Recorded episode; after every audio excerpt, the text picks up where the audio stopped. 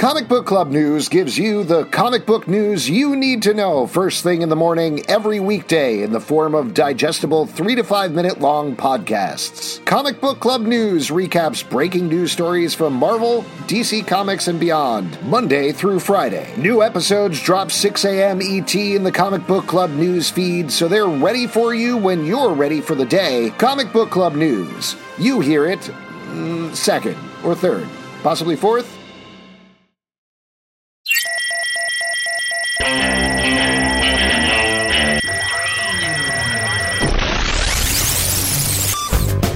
What's up, everybody? Welcome to The Stack. I'm Alex. I'm Justin. I'm Pete. And on The Stack, we talk about a bunch of comic books that have come out this week. And this is a big week for comic books. Yes. But we're going to kick it off with Venom, number 200 from Marvel, written by Donny Cates with Phillip Kennedy Johnson, art by Ryan Stegman, Kev Walker, Danilo S. Beyruth, Ron Lim, Gugu Vilanova, Gerardo Sandoval, and Mark Bagley. This is the end of Donny Cates and Ryan Stegman's run on Venom. They're tying up everything that they wanted to say with Eddie Brock and then kicking it over to the next team to take over. I really like this ending a lot. I thought what they were setting up here was very interesting and very good. And I say this as somebody who came into this run not caring the least little bit about Venom. Yeah. Not the least little bit? Maybe a little bit. I don't know how to jump in on that, but I do think that this was a great Venom run. Also, fantastic 200th issue. You know, instead of doing a collection of stories, like just tell one huge story, which was great. And also, I'm a sucker for those like covers in the back of the comic. Oh, that's just such a cool thing. And even that little mini comic with the Venom was hysterical. This was a great tight package, as Justin likes to say. I said that once, and it's haunted me like a symbiote attached to my body for so long. Donny Cates is a meticulous writer, and so we get to sort of touch all of the points here that you would want in a Venom run. We get well, first off, I love the choice that Eddie Brock has now been aged by all of his symbiote stuff. Very fun.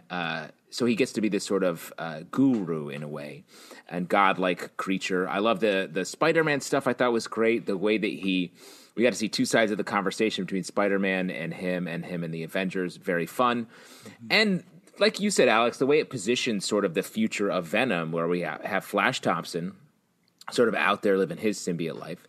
And then we have Eddie's son and the original Venom symbiote as his faithful sort of symbiote Crypto out there fighting the good fight. Like, great spots. I really like it.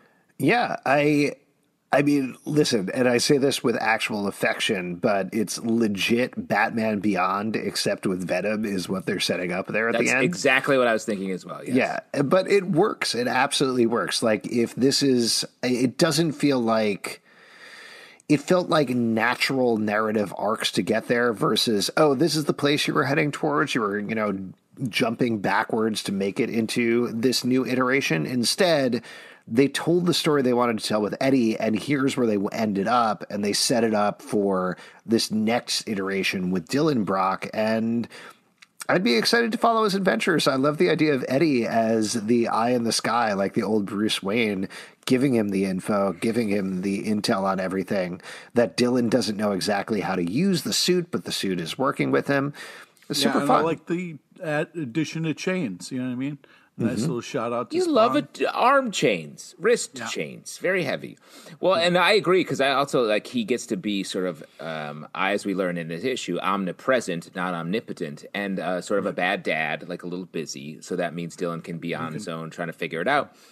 And then, what do you guys feel about the use of Maker, the Reed Richards from the Ultimate Universe, as the villain, seemingly the upcoming villain here? Well, that seems to me and this is pure speculation based on having not actually read anything, so I could be entirely wrong, but that seems to me be the thing that Donny Cates has been kind of teasing and been going forward with a little bit, that he's going to reboot the Ultimate Universe, you know, or that there's going to be this twist on rebooting the Ultimate Universe, and it's this bigger event story that they're heading towards. I don't know necessarily that it's a Venom-specific issue thing that's going to happen, but I do think we're going to get, like, Ultimate War a year from now or something like that.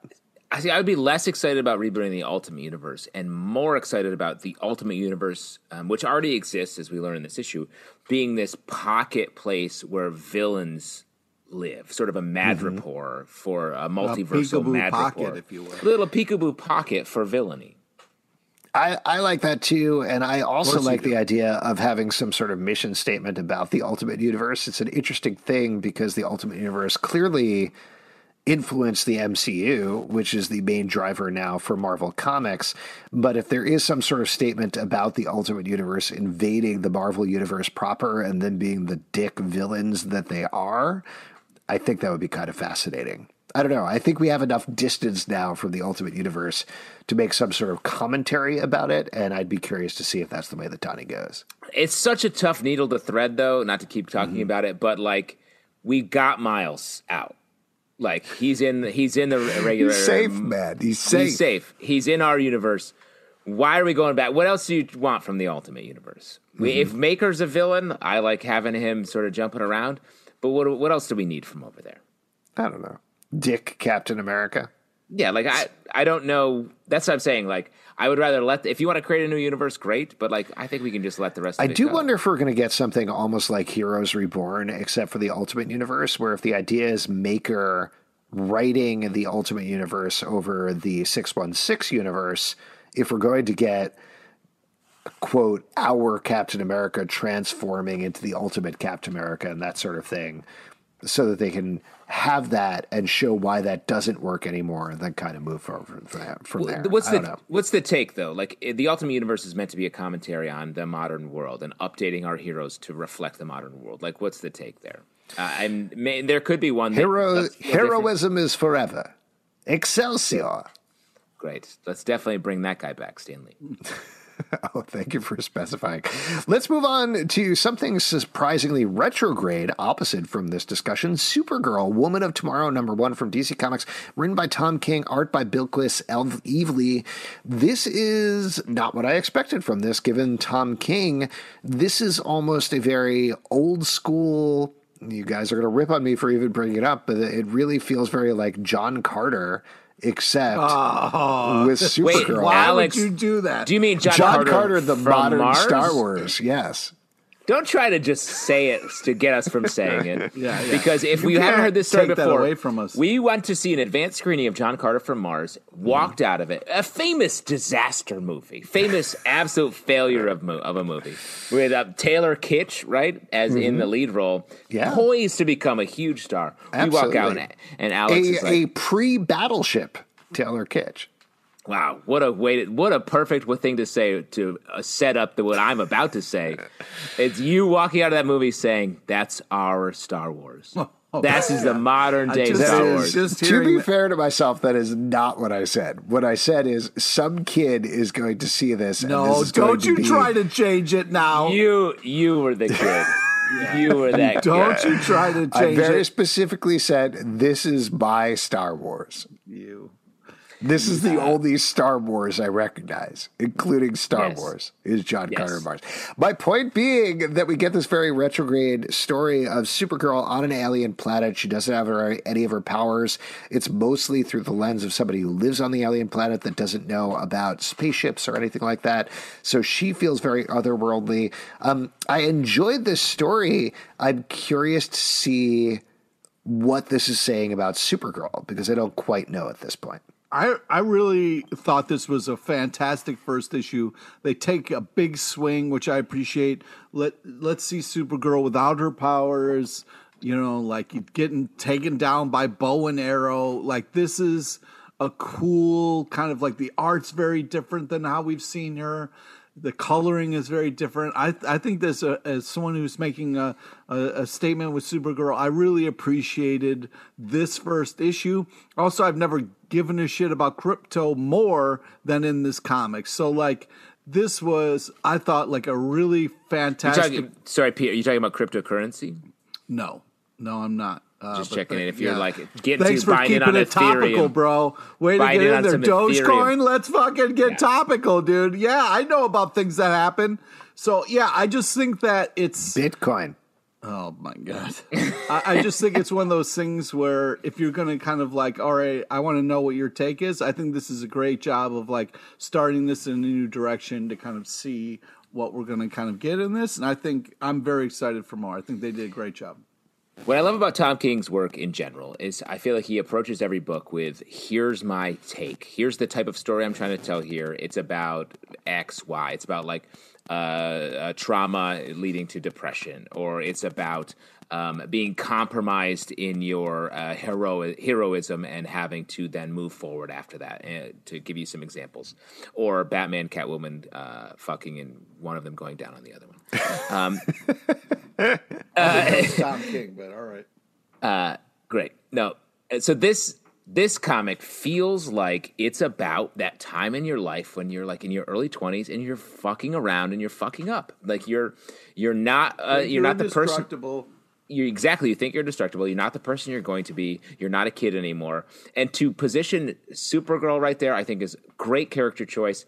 And to write this book that is fun, and he comes at it from such a faraway angle with this sort of other planet. We intro how many pages? Like half of the book is all preamble before we even see Supergirl. And that feels so right for the tone and the topic here. I thought this was great. Tom King he's ahead of the audience in every comic he does, and I love that. Next up, Compass #1 from Image Comics, written by Robert McKenzie and David Walker, art by Justin Greenwood. Pete, what'd you think about this one? Hang on, I'm still pulling it up here. Oh, okay. We would say, as upstate New Yorkers, we would say Compass. Yeah, I Compass? Was gonna say Compass, but Compass. Yeah, man, really love this. The art's fantastic. We got a very kind of cool hero that we don't kind of know a lot about, and interesting kind of like villain that's one step ahead of her there. I think this is the art's kind of really leading the way, but I'm very intrigued by the main characters in a way that you not usually are. A couple of notes about this one. First of all, this is Greg Rucka Presents, and as we know, Greg Rucka has a habit of creating and pushing very badass female characters. Here we get somebody who seems to be, I don't know, crusade times, would you say? Is that fair? She's going on an adventure there. Somebody's trying to track her down. She ends up in what I believe is probably Gaul, potentially, or maybe Ireland. We're not 100% sure, but it's definitely a globe-spanning adventure there. It's not anything like the old guard, but it definitely felt in line with what he was doing there, albeit with different creators in this case. And I agree with you, Pete. I thought the action was good. I thought this was a fun adventure. I like this quite a bit. Yeah, I agree. And I don't know why I thought of Headlopper when I was reading this, but I did. I think it's maybe just the panels and the pacing of this story, the way, because the art's not similar to it, but that's what first jumped into my head. And I really enjoyed, like, I love sort of the near silent, 10-page action sequence that kicks it off. Mm-hmm. Like, very fun book. Good stuff. Next up, Static Season 1, #1 from DC Comics, written by Vita Ayala, art by Chriscross. This is rebooting, kind of, and kicking off the Milestone universe once again, so it's a very big deal. Pete, were you a fan of Static Shock? And if so, what did you think about this book? Yeah, definitely. I thought this was a great first issue. Really love the art. Love the brightness and the action. Really thought it was great fight stuff. Yeah, I'm very interested to see how this moves forward, but I felt like the different art style was what stuck out to me the most. I really thought it was does a great job of kind of creating this world that kind of where static is. So yeah, I think it's a fantastic first issue that does a good job of getting you pumped for more. Static Shock is the Spider-Man of the DC Universe. Let's just do it. Let's do that all day and keep it going. And this book really, I think, sets that stage and plays it out. Yeah, it treats it seriously. The art is great, as you mentioned. It's Chriscross, so it's always good. But, yeah, very solid first issue. Next up, Save Yourself, #1 from Boombox, written by Bones Leopard, which is an amazing name. Art by Bones Leopard. Art by Kelly and Nichole Matthews.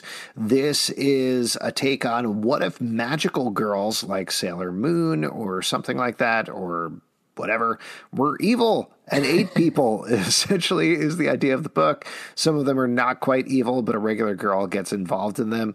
I enjoyed this. I had a fun time reading this, and I liked all the twists and turns, and I'm definitely on board for issue 2. What did you guys think?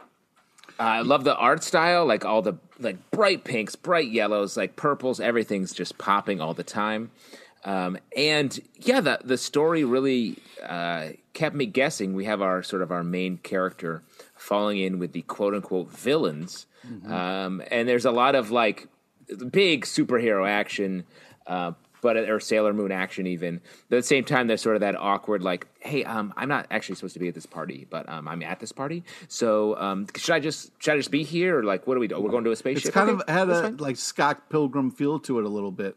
Mm-hmm. I really love the 8-bit kind of gamer start that it has. I agree with Justin. Love the bright colors.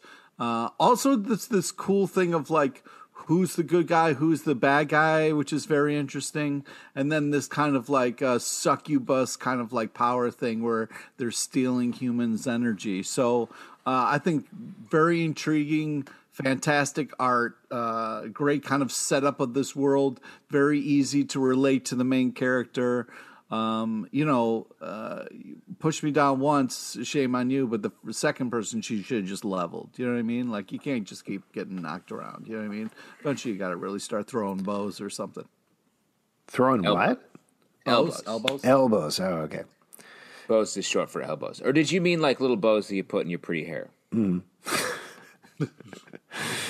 Next up, here's one that we all agree on. Planet Size X-Men #1 from Marvel Comics, written by Gerry Duggan, art by Pepe Larraz. So in this issue, we are getting the event that has been teased in the other Hellfire Gala issues. We've seen that Emma Frost is showing everybody some fireworks. There's a big show, but we didn't know what it was until right now. It turns out, using cooperation from multiple mutants, but led by Magneto. Why did I say it like that? Who are you? What? Get out of here, noob. That was weird. Yeah, this is the first comic I've ever read. Yeah. Magneto? Okay. What happened? That was a weird brain thing. Magneto, he has taken Arakko and turned it into a planet, essentially. Like, the title is legit exactly what happens here, where Arakko has been moved to Mars. They've terraformed Mars, and they've turned it into the first mutant planet. Pete, you have to be thrilled that the islands aren't fucking anymore. That's literally the only thing you've talked about with these X-Men books, which have a lot of other things going for them, but all you've talked about is the islands fucking. The islands are no longer fucking. Now one of them is on a planet and one of them is on Earth. Now they're going to have to have a long distance relationship, which is like it's hard. It's hard to make that work. What are you wearing? Oh man! This started first off. Plants? You got plants? All right. So first off. Plants. Wait, are you out with that other island? Are you out with the Wahoo right now?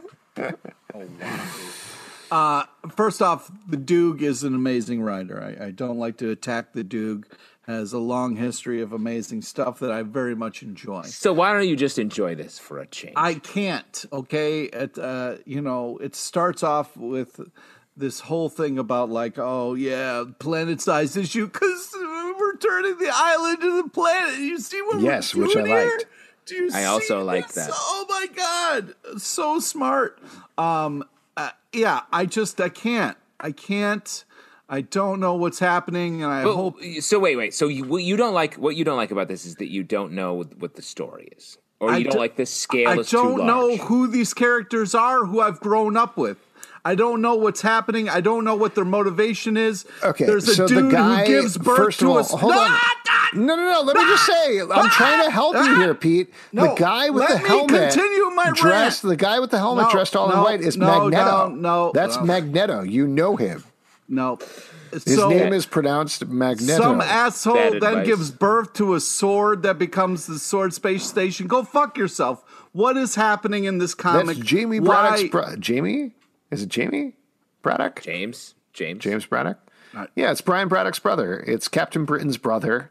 He can create things with his mind, and he gives birth to a space station. I mean, I just can't even stand how calmly Captain America was just like, hey, just busting your balls, making you come back to the X-Men and Cyclops, you fucking piece of shit. Hey, guess what? I'll go to the gala now. I wasn't going to, but you psychopaths are doing something that I don't understand, so I'm going to get to the bottom. Feels like not exactly the dialogue from the comic, but go ahead, Justin. Great. The art's great. Thank you for your time, Pete. What I want to say about this book is the way the X-Men universe is being used now is like it's a toolbox. All the characters are different. What did you say? What did you mumble? I said you're a toolbox. It's like using the characters, and like I think this speaks to some of your frustration, Pete. It's not the like down and dirty, like four X-Men go and like do something. This is like the X-Men are large scale being used to tell these sort of big stories about like, what if the X-Men built a planet? That was sort of the point of this story. And we got to see how they did that. That's some like imagination that I've never seen in a comic before. So I appreciate it. The fact that we got to and then you feel the tension of like that choice is going to come back and haunt the X-Men. And I think every issue of the X-Men lately is like, we're doing this great thing. It's going to be a problem later, and we don't know how to solve that problem, but we are in this brave new world where we are taking big swings, and I like that. It's different, and I like it. What this feels like to me is the authority without the authoritarianism. You know, the idea of the authority was literally there in the title, where they're like, fuck you, we're not the Justice League. We're going to do what we want. We're going to police exactly how we want. That's not what the X-Men are doing. They're doing what they want, what they think is best for mutant kind. They're trying to explain it to humanity. But to your point, Justin, it's all this like deck of cards that is so fragile that I can't wait to see how it completely crumbles and falls back on them, because it 100% will. And what I also like about it is despite the fact that it's this big sort of like plugging character, it's in storytelling, we still get fun little moments. Like the Captain America feels like the real Captain America. It's a well crafted version of him. Magneto feels very real. He feels like he is like it's Magneto. I don't think it is. It is Magnet is what you say. Yeah. Magnet. Look at these magnets. How they work. The storm feels like storm. Like so everyone, you guys thought it was cool. The giving birth to the idea, you thought that was awesome. That was just I thought that was great. I love it. More of it. And that's another thing. Like we're combining mutants to create these new like versions of their power sets is interesting. It's not. We don't have to see Wolverine to show up and be like, "You want me to pop my claws?" And then he does, and everyone is scared. Yeah, because that you could follow and understand that story. We got 18 different things all going on at once. Nobody knows what the fuck is going on. Well, not some of us too. You know, the crazy thing is, like my wife recently had a dream where I was Wolverine. It was a very sexual dream, and I was Wolverine. And I won't get into it. Yeah, but like, that's so weird. My wife also had a dream where I was Wolverine, and it was a sexual dream. Man, I don't remember any of the details, though. Pete, no. I feel like I told you some of the details about my dream. That was my dream. Can you remind me of any of the details I told you? In your dream, your wife realized that you were a fucking asshole and was like, question what she did wrong in her life that she deserved to be stuck with you. And it was, And then she turned into Wolverine and murdered you and chopped you into little pieces. That's how. What a planet-sized conversation for this planet-sized X-Men book. Moving on to Norse Mythology, number one from Dark Horse Comics, story and words by Neil Gaiman, our script and layouts by P. Craig Russell. This is telling a story of Norse mythology from back in the day. I like this. That's all. Oh, interesting. No, I mean, it feels very Neil Gaiman in terms of like riffs and takes on mythology. It feels like a very different tale of Odin and the rest that we've seen before necessarily. Pool. But what? The loogie pool? Yeah, the loogie pool. Yeah. Well, I like this is an adaptation of Neil Gaiman's book, Norse Mythology, which was published a couple of years ago. And really, I think you're here for the P. Craig Russell art. The story is great. Nice to see Neil sort of drawn into the first couple of pages. Oh, you're on a first name basis? Neil Gaiman. Yeah. Oh, yeah. I mean, I've interviewed him. Sure. Before. Yeah. So he called me Justin, I'm assuming, in that interview. Probably did. I let me listen back to the tape, but I'm pretty sure he said Jorston. Oh, my God. And that's why I changed my name to Jorston after that interview. The P. Craig Russell art is so fun. It's a storybook, but still with the same like just detailed flourishes that P. Craig Russell has been doing since way back in Sandman 50, where they worked together on a great issue called Ramadan. Yeah, I think the art's unbelievable. A lot of like amazing, cool, picturesque moments. Norse shit is always cold as ice, which kind of bothers me a little bit. But, people get killed left and right and for fucked up reasons. The whole giant standing in a circle thing was a little too much for me. But I thought you love giants. Would you say, Pete, it's as cold as ice? I would. It's creatively really fun. But it's also kind of fucked up. But the beginning, Neil Gaiman shout out at the poetry thing was hysterical.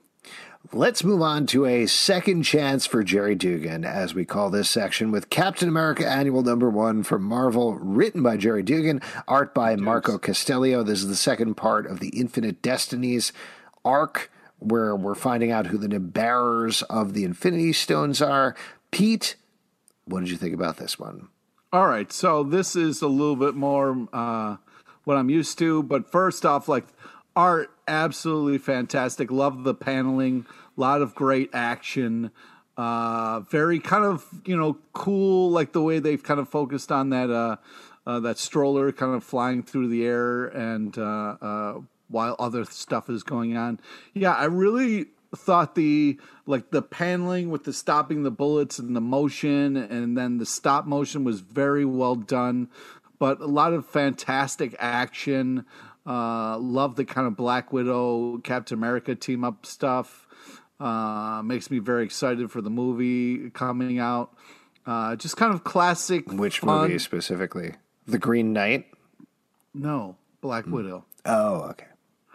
I thought this was fantastic. A lot of fun. Boss Baby back in business. Great art and storytelling. I like this a lot too. What I like about this sort of annual crossover is it's using the Infinity Stones in a way that doesn't feel like we know that they're inevitably going to come together and be a whole Thanos-themed thing. Mm-hmm. It feels like this type of story could really go anywhere, and we're meeting these new characters. This guy's is Overtime, right? Mm-hmm. And he seems like this issue sort of poses the question, like, if a criminal can travel through time and undo his crime, does he still have to pay for it? And that's an interesting idea, and something that's like really just sort of a theme that's just laid over this story in a way that I thought was really smart. I liked it as well. Next up, Home number 3 from Image Comics, written by Julio Anta, art by Anna Wizik. We had Julio on our live show this week, so definitely check that out. That was a great conversation about this book. But like we talked about on the show, Great issue. We're getting our main character, our kid character, is experimenting and figuring out how to use his powers. At the same time, he is evading the authorities who are trying to take him back to his country. He's working with his aunt here. There's some beautiful emotional moments. But this is also, like I talked about on the show, it's a fun issue to read at the same time as you have these emotional and very deep themes, which is why I keep coming back to this book and really enjoying it. Yeah, I mean, you hit it. The emotions in this issue is specifically the phone call with the mom is just absolutely heartbreaking, but also just some beautiful moments as well. Loved how we're kind of seeing the world through Juan's eyes a little bit. And it's not only just like kind of like almost watercolor art style and touching, but also just kind of tear jerking as well. So it's a real combo. Yeah. I agree. I said this on the main podcast as well. Don't repeat yourself. Say something else. Okay. That's really hard. This is sort of like it's like the planet-sized X-Men for our planet. Wow. Great. Let's move on then. Why don't you say what you said on the podcast, Justin? This uses the way that the X-Men was the metaphor for so many different social issues. This feels like it is taking border crossing and using that, using superpowers to sort of make that tell a new type of story. And it's just a great book. Like we were so effusive about this book on the main show, so definitely check that out. Absolutely. Next up, Berserker, number 3 from Boom Studios, written by Keanu Reeves and Matt Kindt, art by Ron Garney. In this issue, we're continuing to get a flashback about our main character and find out about his past, find out how he became the Berserker that he is in the present. I really like this book a bit. We had Matt Kindt on the live show a couple of months ago, I guess, at this point, talking about it. But I like the mythology that they're building up here. It's very interesting. And even if it is geared to eventually have Keanu Reeves star in a movie series, that's fine because I like this comic and Ron Garney's art is awesome.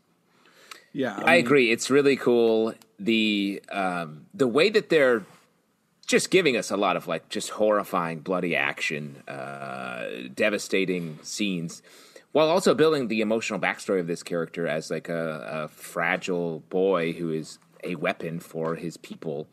And then aging him up as he's sort of immortal, at least as far as we know, and how he is still living that same life in the modern age. Really cool. Yeah, I mean, it's first off, Ron Garney's art is just fantastic. He does amazing battle sequences that are both gross and awe-inspiring. But the kind of like character realizing that, you know, he is this kind of tool that's being used and, you know, having to increase his drugs and stuff like that. So he's just the perfect weapon is, you know, I'm hoping is going to kind of blow up in all the right ways. But, yeah, it's very cool. And we've seen this kind of comic in different people's hands. And right now it says so much that we're enjoying it, even though we've seen so many different iterations of it. The fact that it still feels fresh and cool is very impressive. Next up, The Silver Coin, number 3 from Image Comics, written by Ed Bryson, art by Michael Walsh. This continues to be a very dark, very bloody anthology horror series about people who find a cursed coin and various things happen to him. In this one, a botched robbery leads to several murders in the woods. Again, very dark, very bloody, very gruesome, but I like this title. I'm having fun reading it. What about you guys? I'm not having fun reading it because it is fucking gross and creepy in all the right ways. And man, it just, when the coin gets like taken back to that fucking house, this is a creepy book that I don't look forward to reading. But when I read it, I'm always like, all right, you did good. I love a story that commits so hard to the darkness, and this does. Just like the worst things happen. Nothing good happens here, but you can't look away from what's happening in the book. And it's great. We get little bits of details each issue about maybe how the silver coin works and who or what is motivating it. And it's a great, if you want a real dark ride, read this book. Next up, Catwoman number 32 from DC Comics, written by Ram V, art by Evan Cagle. Here we're getting some flashbacks, kind of, as our main villain interrogates somebody to find out more about Catwoman. It jumps all over in time. This was not my favorite issue of this series so far. Wow. I guess you call it the series, or at least this arc so far, but I still think it's well done. Ram V knows how to write a comic book. I thought this was interesting in terms of Catwoman, but there was something about it that didn't quite draw me in as much as the other issues. What I like about it is the world building. There's a lot of world building here, and really building out Catwoman as a character that has her own full universe. I feel like so many Catwoman arcs are like, right now she's living in this apartment and she's doing this thing and this is what it is. This arc is about this. And this feels like it's a little bit more of an expansive look, and Ram V does a great job of making it unique and interesting. Ram V, amazing writer, but I agree a little bit with Zalbs, as much as I don't like to, because this book spends, it's other people talking about Catwoman. We don't get to really see kind of Catwoman doing her thing. It's like the lore of Catwoman, which, as Justin points out, it makes it more about building this world of Catwoman, all these other pieces that are kind of involved in her world, which is interesting. But you would also like to be able to see and get Catwoman in the book. So I can understand where both of you are coming. Really great art. Yes. Yeah. And as usual, thank you, Pete, for bridging the divide between me and Justin. I really appreciate that. Next up, he's always been right in between us. Yes. Not on either extreme. Seven Secrets number 9 for Boom Studios, written by Tom Taylor, art by Danielle DiNicolo. In this issue, we're dealing with the ramifications of the reveal of the first secret that eliminated Switzerland, like legitimately just took it off of planet Earth. We find out more about the enemy and how their organization works. We also get a huge reveal at the end there. I continue to love this series and really enjoy this series. What do you guys think? Yeah, I agree. It's the art's fantastic, unbelievable action, and we're getting some secrets revealed here, which is a lot of fun.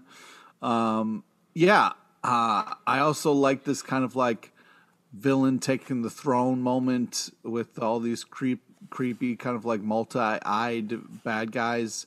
Yeah, I this continues to intrigue in a way that you think like, okay, Seven Secrets, I kind of understand that, but it keeps getting deeper and deeper, which is very enjoyable, as well as the villain's side of things also getting more complex. So overall, it's a pretty amazing book with all the things going around and all the things that they're juggling, and they're doing it in a way that is still moving the story forward in a way that it is intriguing for the reader, and they're like collecting information as they go. I've been really impressed with this package. Written by Tom Taylor, not a manga writer. This book feels so much like a manga in a way that I think really shows that he's been studying that world. I feel like this book is just a little bit coy with information. I would like to have some more information about what's happening in general, but it's a book called Seven Secrets, so I guess we got to wait for more. Yeah, I was going to say you should read Seven Confessions is another title that Tom Taylor's been writing, which really tells you a lot of information. Yeah. And right originally he started with Taxi Cab Confessions and then moved on. Yes, exactly. Pete's favorite, still your favorite television show, right? Yeah, but that was all real. Yeah, Taxi Cab Confessions. Yes, that was all real. That wasn't scripted. Alex, how is your real sex podcast going? Where you just watch down all the real sex episodes and it's great. It's going really well. Nobody listens to it, but it's going very nicely. Alien number 4 from Marvel Comics, written by Phillip Kennedy Johnson, art by Salvador Larraca. In this issue, we are continuing our assault on the space station that has been taken over by xenomorphs. Our main character is looking for something to take back to Weyland-Yutani, but also his son at the same time. Things go, of course, horribly wrong in this issue. This really got me, this issue. Like we've talking about, Phillip Kennedy Johnson has been really drilling into the idea of fathers and sons in a lot of his work. and it really hits on all cylinders here right now in a very emotional way. Justin, what did you think about this one? PKJ really doing it. And this book had a great twist in it that I thought was hard. I did not see it coming, and it was a tough look. I like where it's going. It's like a lot of the Alien franchise. It's bad situations only getting worse. Yeah. PKJ is killing it on this book, but also the art is just phenomenal. Love the aliens. SL. Yeah, I love the alien designs. Also, big, cool alien reveal at the end. Like, we've seen a lot of different cool aliens, but that last page, I was like, oh, shit, this is awesome. Yeah. You know, we've seen a lot of different alien things, so the fact that we're still seeing good stuff is really impressive, because it could get very tired very easy. So it's impressive that they're still finding kind of new corners to explore, or things we're familiar with, but doing it in a different way. So hat off to this project. Yeah, it's like if you're spicing things up with some sort of Wolverine play or something like that sexually. Exactly. That's the sort of thing. So just a heads up, if you're thinking about doing a bit that involves sex, just stop. Okay, when people look at your face, they don't want to hear you talking about sex, man. I'm sorry. Wow. Not necessary. What I thought at the end of this issue was like, wow, that is a horny alien. Anybody else? People look at my face and they don't want to think about sex. Jesus Christ, Pete. Pete's We've been doing this show for 15 years, and that's easily the rudest thing you've ever said to me. It's not nice. Because I'll tell you what. Not nice. The prostitutes that I pay to have sex with me love my face. Oh, I'm sure they do. Yeah. For only $20 more, they tell me. Wow. It's got to be true. It's got to be true. Radiant Black, #5 from Image Comics, written by Kyle Higgins, art by Eduardo Ferragato and Marcelo Costa. This book is so good. We've talked about it with every issue, but to spoil the twist for the last issue, the main character who got these gravity powers, these very like invincible Power Rangers-esque type powers, almost died, and his best friend stole his powers from him. So you'd expect, okay, he gets better this issue, and then he gets the powers back. That's exactly not what happens. We're now following the asshole friend who has these powers and gets involved with other people who have these powers as well. There's some big twists here. This is great. This is like legit leaving it all on the table by issue 5, and I love it. It keeps you guessing, this book, in a way that I just didn't expect from the way the premise was set up, as well as, was it the third issue where it was like this deep dive into the first main character's like writing career? Yeah. And then suddenly we're in this part where like that character's just off the board, and now the world has expanded into like a Power Rangers situation. Yeah,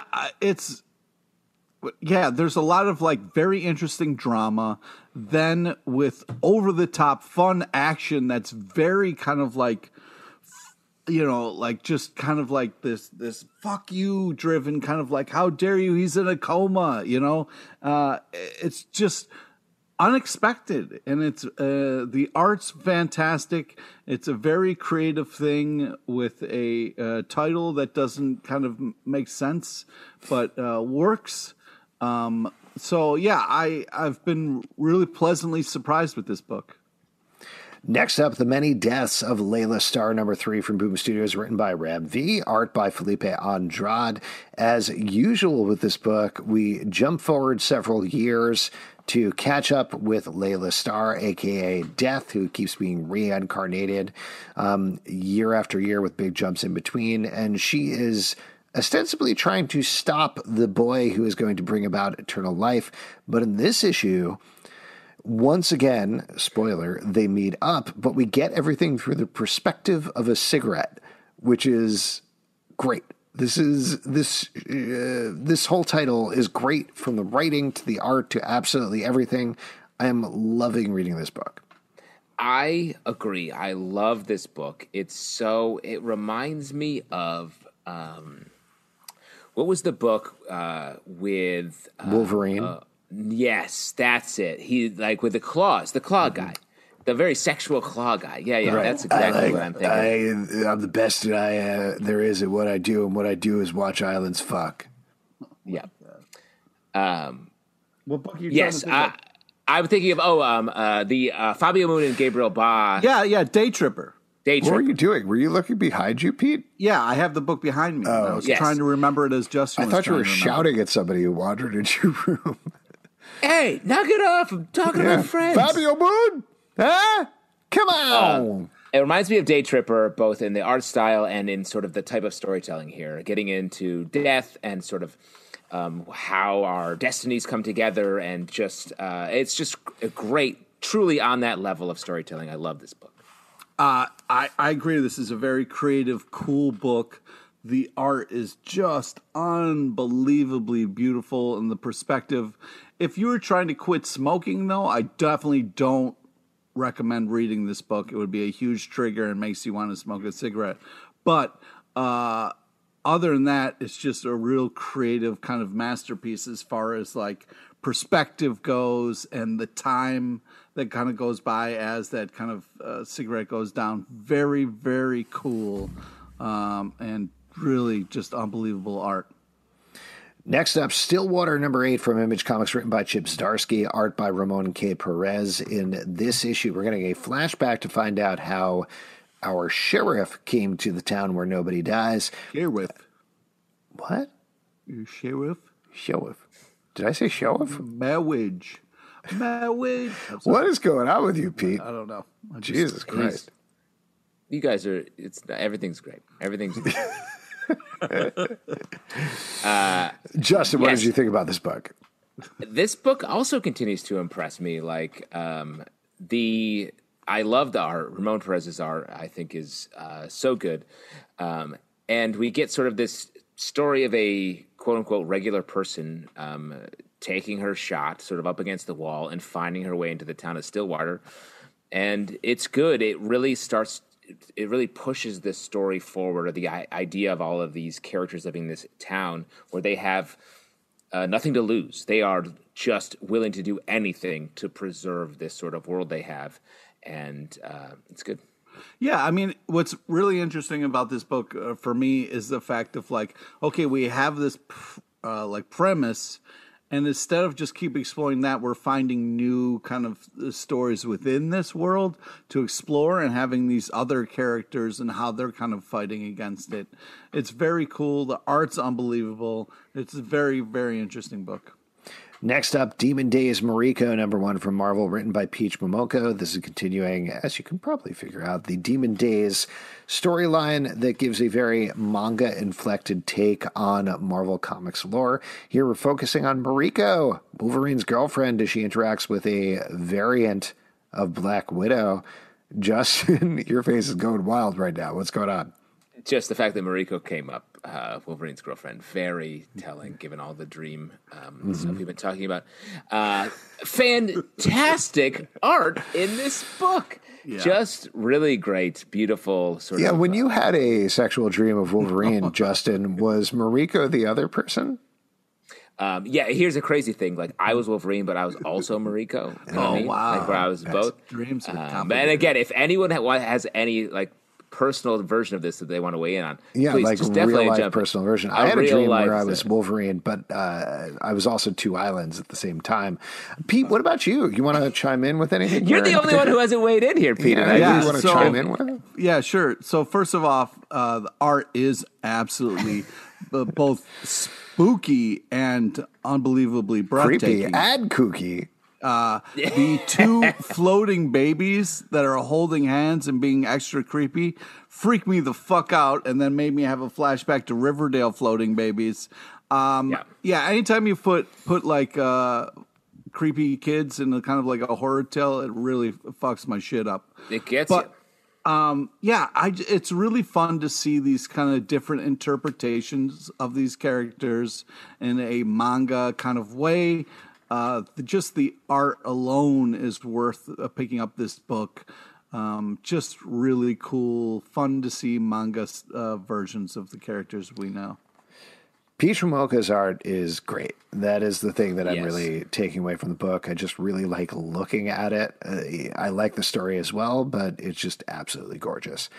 Next up, Nightwing number 81 from DC Comics, written by Tom Taylor, art by Bruno Redondo. I love this book as well. I know I've been saying I've been loving a lot of books, but like we talked about with previous issues, I have not particularly been into Nightwing other than maybe the Agent of Spiral run that Tom King and Tim Seeley did back in the day a couple of years ago, which was super fun.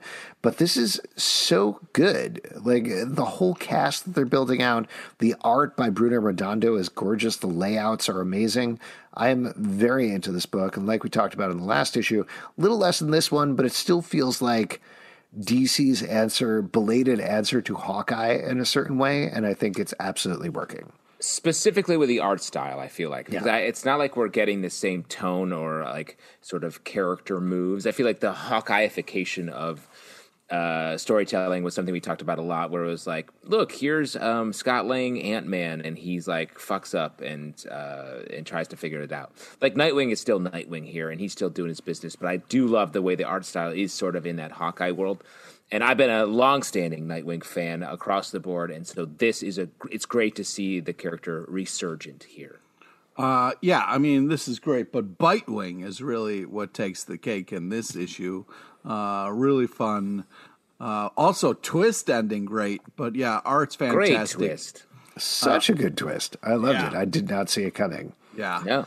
I yelled twist. But yes, which is what you do when stuff happens. You yell what's happening when it happens. Twist. But yeah, I think art's fantastic. This has been a really great book. Continues to be so. Yeah, this is. I'm not a huge Nightwing fan, but I'm having a great time with this book. I like at the end of the book when you yell "expected ending." I saw it coming. Next up, Time Before Time, number 2 from Image Comics, written by Declan Shalvey. Wait, you mean Time After Time? Time Before Time. Oh, okay. That's the name of the book. Time After Time. By Declan Shalvey and Rory McConville, art by Joe Palmer. In this issue, two of our characters are stranded somewhere in time. They don't know exactly where because they broke their time machine. Meanwhile, we're getting flashbacks, flash forwards. Of course, it's a time travel book as we flesh out more of this world and how the time travel works. This is great. I feel like it is very hard to make a original take on time travel, but that's what this feels like this is. You know what this book reminds me of is like some classic comic storytelling, like the book Zot. That I think you ever that's like some old school shit. But yeah, that's some old school shit right there. It really feels like is that by the guy that did Understanding Comics? Yes. Or and Scott McCloud. Scott McCloud. It has that the art style I feel like is reminiscent of that, and it feels like it's taking a premise and really like pointing out in different directions from it in a way that feels both meticulous and sort of like playing around as the story's going. Yeah, I'm happy that they were kind of like putting in the dates in there, but it's also very interesting that the like dates are fucked up if the time is fucked up. Yeah, I think this is very creative. Time travel drives me insane, but this was kind of done in a way that wasn't so annoying. Really love the character design, and the art is fantastic. Next up, Batman Fortnite 0. number 5 from DC Comics. Concept by Alex's favorite title. Yeah, baby, let's do it. Concept by Donald Mustard, written by Christos Gage, art by Christian Deuce. What was that? Well, so here's the thing. In this issue, we have the Fortnite characters teaming up with Batman, Catwoman, and Deathstroke to try to return to their home universes. This is still pretty good. But it's not as strong as the first three issues. Oh, go see, you don't like it now because they have to get to the story, the plot. Yeah, you don't. Yes. There's a lot of plot here. Well, there was something about the fact that the first three issues were mostly silent and just told through narration that was so creative and felt so fresh and so different, kept them very focused on the Batman-Catwoman relationship and then eventually on that wild Snake Eyes twist. But now it feels like a very conventional comic book, and Christos Gage knows how to write a really good comic book, so that's fine. I'm still enjoying reading it, but it's not the same thing. Oh, man. I hear you. I'm so depressed now. I do think... I hear you. I understand you. I support you. Go ahead. That's it. That's all I have to say. Okay. But I do think this issue is going to... This was the issue that had to like do the business, and then we're going to get the conclusion next issue that I think will be back to form, like you're thinking about, Alex, because I do think that's what's set up in the last couple of pages of this. I wanted to ask you guys: would you be the person who ran and jumped into the energy field before it was figured out? Yeah, that's just dumb. I don't know why you would jump. No, I'd never do that. I'd throw. You never jump first, into something without knowing. Yeah, I'd throw somebody in. I'd push them out of the way. Yeah, yeah. Nice. No. Push them into it. But I think that I disagree with Zalbin. Like, anybody first off, I know what you're saying. My face wasn't good for sex or whatever you said. Yeah, it's true. Anyways, I feel like the... Well, I guess that makes me Batman because his face also isn't good for sex. Oh, my God. Finally, proof that you're Batman. He doesn't get a full face, Zalbin. Think about it. He only gets this much.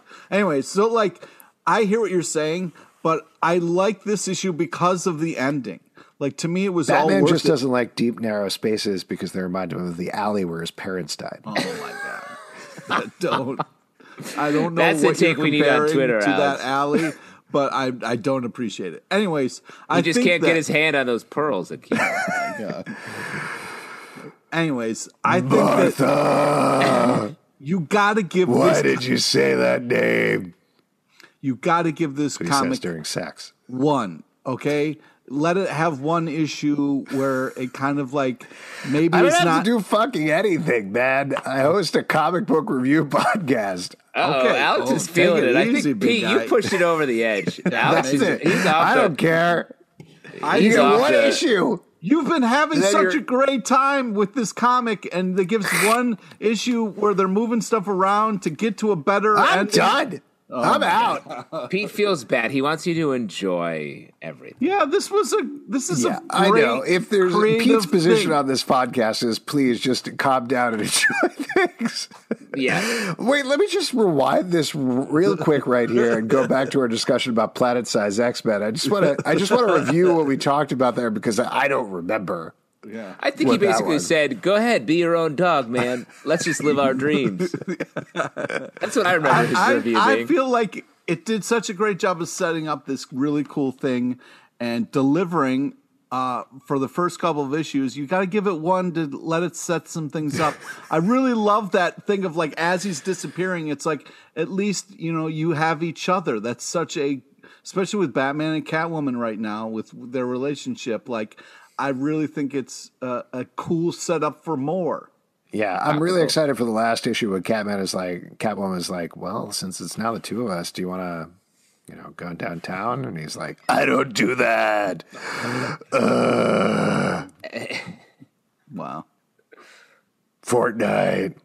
Well, last issue, Ultra Mega #4 from Image Comics by James Herron. In this issue, we're bringing to bear a lot of the things that have been teased in the first couple of issues, where the main character we've been following since issue 2 finally gets the Ultra Mega powers. Things still go so bloody and so wrong here. It's so wild. Yeah. This book is wild. I still liked it. I know that we had some controversy with the first issue, but I really feel like this title has come into its own. The art is insane and gross and over the top, and I like the twists here. What do you guys think? I agree. I like this book a lot. It is weird. There are fun little jokes throughout, despite the fact that it's this like bloody battle between like strange looking creatures. It is, the art is really nice. I mean, I've said this before, it reminds me of the comic book Prophet from a few years ago. Not the Rob Liefeld, but after that, I really like it. Yeah, I love how bloody and gross this comic is. It's also really funny at moments, as Justin pointed out. The line where the one character is just full out running, going, fucking run! Just so cool, so much fun. It's really weird. It's really gross. I'm not sure if it's all going to pay off, but it's very creative and over the top. And I'm grossed out but enjoying it. Just to shout out, Brandon Graham is the writer of the Prophet comic. I really like. If you'd like to support our podcast, patreon.com/comicbookclub. Also, we do a live show every Tuesday night at 7 p.m. to Crowdcast and YouTube. Come hang out. We would love to chat with you about comic books. iTunes, Android, Spotify, Stitcher, or the app of your choice to subscribe and listen to the show. At Comic Book Live on Twitter, comicbookclublive.com for this podcast and many more. Until next time, we'll see you at the virtual comic book shop. Sorry for hurting your feelings, Owen. No, it's fine. Any dreams or real life experiences about Wolverine you want to talk about, Pete? No, thanks for asking, though. Okay, great.